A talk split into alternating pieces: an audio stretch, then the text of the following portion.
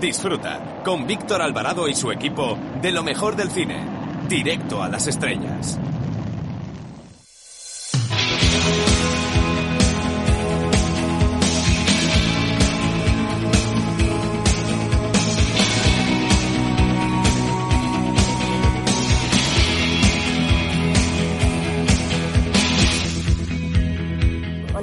Soy Emma Suárez y quería mandaros un saludo para Directo a las Estrellas.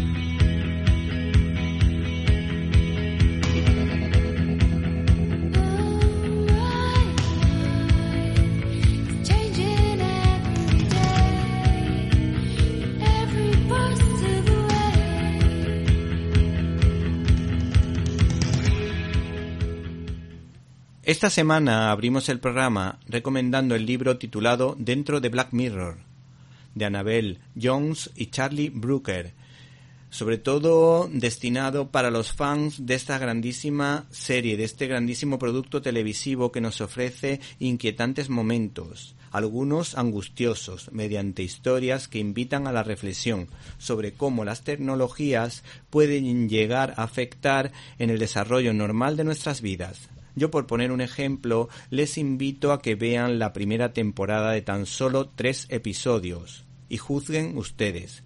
Este libro, dentro de Black Mirror, no solo cuenta la génesis o el génesis de este producto televisivo, sino que nos cuentan curiosidades y anécdotas describiendo en parte todos los argumentos de esta serie pero sin destriparlos. Por otra parte, este ejemplar recoge un buen puñado de fotos para situar a los seguidores que son legión y que recuerden y reflexionen sobre las escenas más significativas. Bienvenidos a una nueva edición de Directo a las Estrellas y en una semana marcada por el Delcy Gate, nosotros les hablamos de los estrenos de la semana empezando por la adaptación de una obra de Jack London titulada La llamada a lo salvaje, mientras tendrá una dura competencia con Dominó de Brian De Palma. Por otra parte, se estrena una peculiar cinta, Queen and Slim, que es un alegato contra el racismo. Y no hay que perderse la película barra documental de Antonio Cuadri sobre los milagros del Sagrado Corazón de Jesús, titulada Corazón Ardiente. Todo ello sin olvidar nuestras habituales secciones como críticas en un minuto, donde analizaremos los pormenores de Vida Oculta, la gran película de Terence Malick, y El amor está en el agua. También tendremos la firma de Jaime Pérez de la Porta y les aconsejamos que no se pierdan la interesante entrevista que tendremos con Diego Moldes, que nos va a hablar de la cantidad de genios de religión judía o de origen judío que hay en todo el mundo.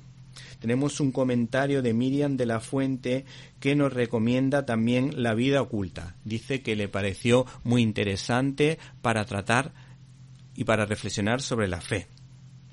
Por último, para comentarios, dudas y sugerencias puedes escribirnos a info arroba cinelibertad.com.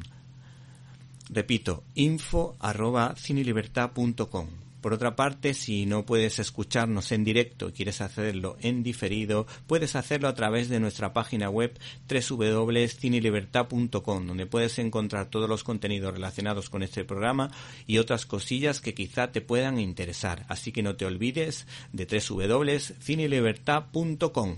Comenzamos.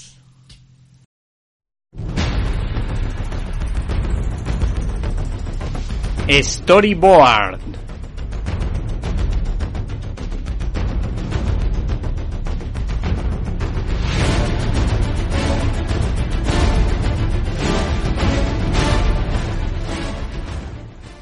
Cuando Tonkin se trae un proyecto entre manos, hay que tenerlo en cuenta siempre, porque tiene una forma de narrar que recuerda a grandes escritores, a pesar de que estamos hablando de un cómic de DC editado en España por ECC, titulado Mister Milagro, que ha sido ilustrado por Mick Gerard, obteniendo ambos premios Will Eisner, además los más importantes, premio al mejor guion y al mejor dibujo respectivamente.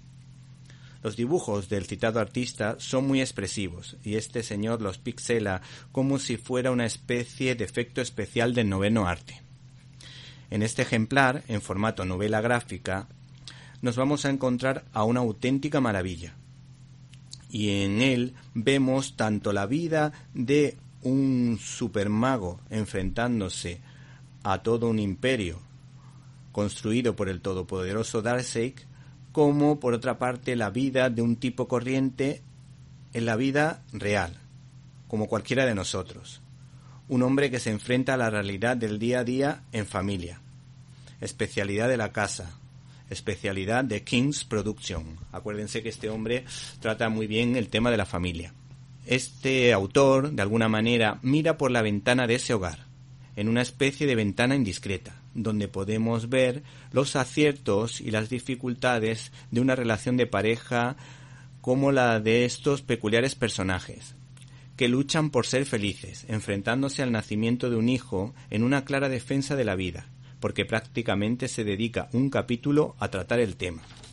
Este cómic narra el enfrentamiento entre un ser nihilista como Darcy, que busca la destrucción definitiva con una receta antivida, recordando al Thanos de Marvel, pero creado por DC en este caso, enfrentándose, como decíamos, a un talento en el mundo de la magia que intenta llegar a encontrarse con Dios a través de la razón, y haciendo un guiño a la filosofía de Kant y Descartes, llegando a brillantes y positivas conclusiones al lado de su mujer del tipo Así que, si rechazas a Dios, te rechazas a ti. Vuelves a las dudas. Sin Dios, yo no existo. Y si yo existo, Dios existe. Buscamos encontrarnos para ver nuestro rostro. Y encontramos el rostro de Dios. Por último, los aficionados al relato corto deben prestar atención a pequeños relatos vinculados a la trama principal que demuestran la habilidad narrativa de Tom King. Hola, me llamo Íñigo Montoya. Tú mataste a mi padre. Prepárate a morir. Estás escuchando directo a las estrellas con Víctor Alvarado. Entre las fieras más peligrosas del mundo animal se encuentran el león, el tigre, la pantera y por supuesto el leopardo, aunque entre estos últimos hay uno que no da miedo, el marsupilami, que es una mezcla entre un simio y el felino que hemos mencionado en último lugar. Este simpático bichito salió de la mente de uno de los grandes de la escuela franco-belga, Franklin, que en Bruselas creo recordar que su creación más famosa, Tomás el Gafe o Gastón el Gafe, aparece en forma de vistosa escultura. Y alguien se preguntará que cuándo fue la primera aparición de Marsupilami. ¿Se acuerdan ustedes del botones Spirou de Robel? Pues bien, Franklin, que fue uno de sus máximos e insignes dibujantes sustitutos, lo incluyó. ¿Te está gustando este episodio? Hazte fan desde el botón Apoyar del podcast de Nivos.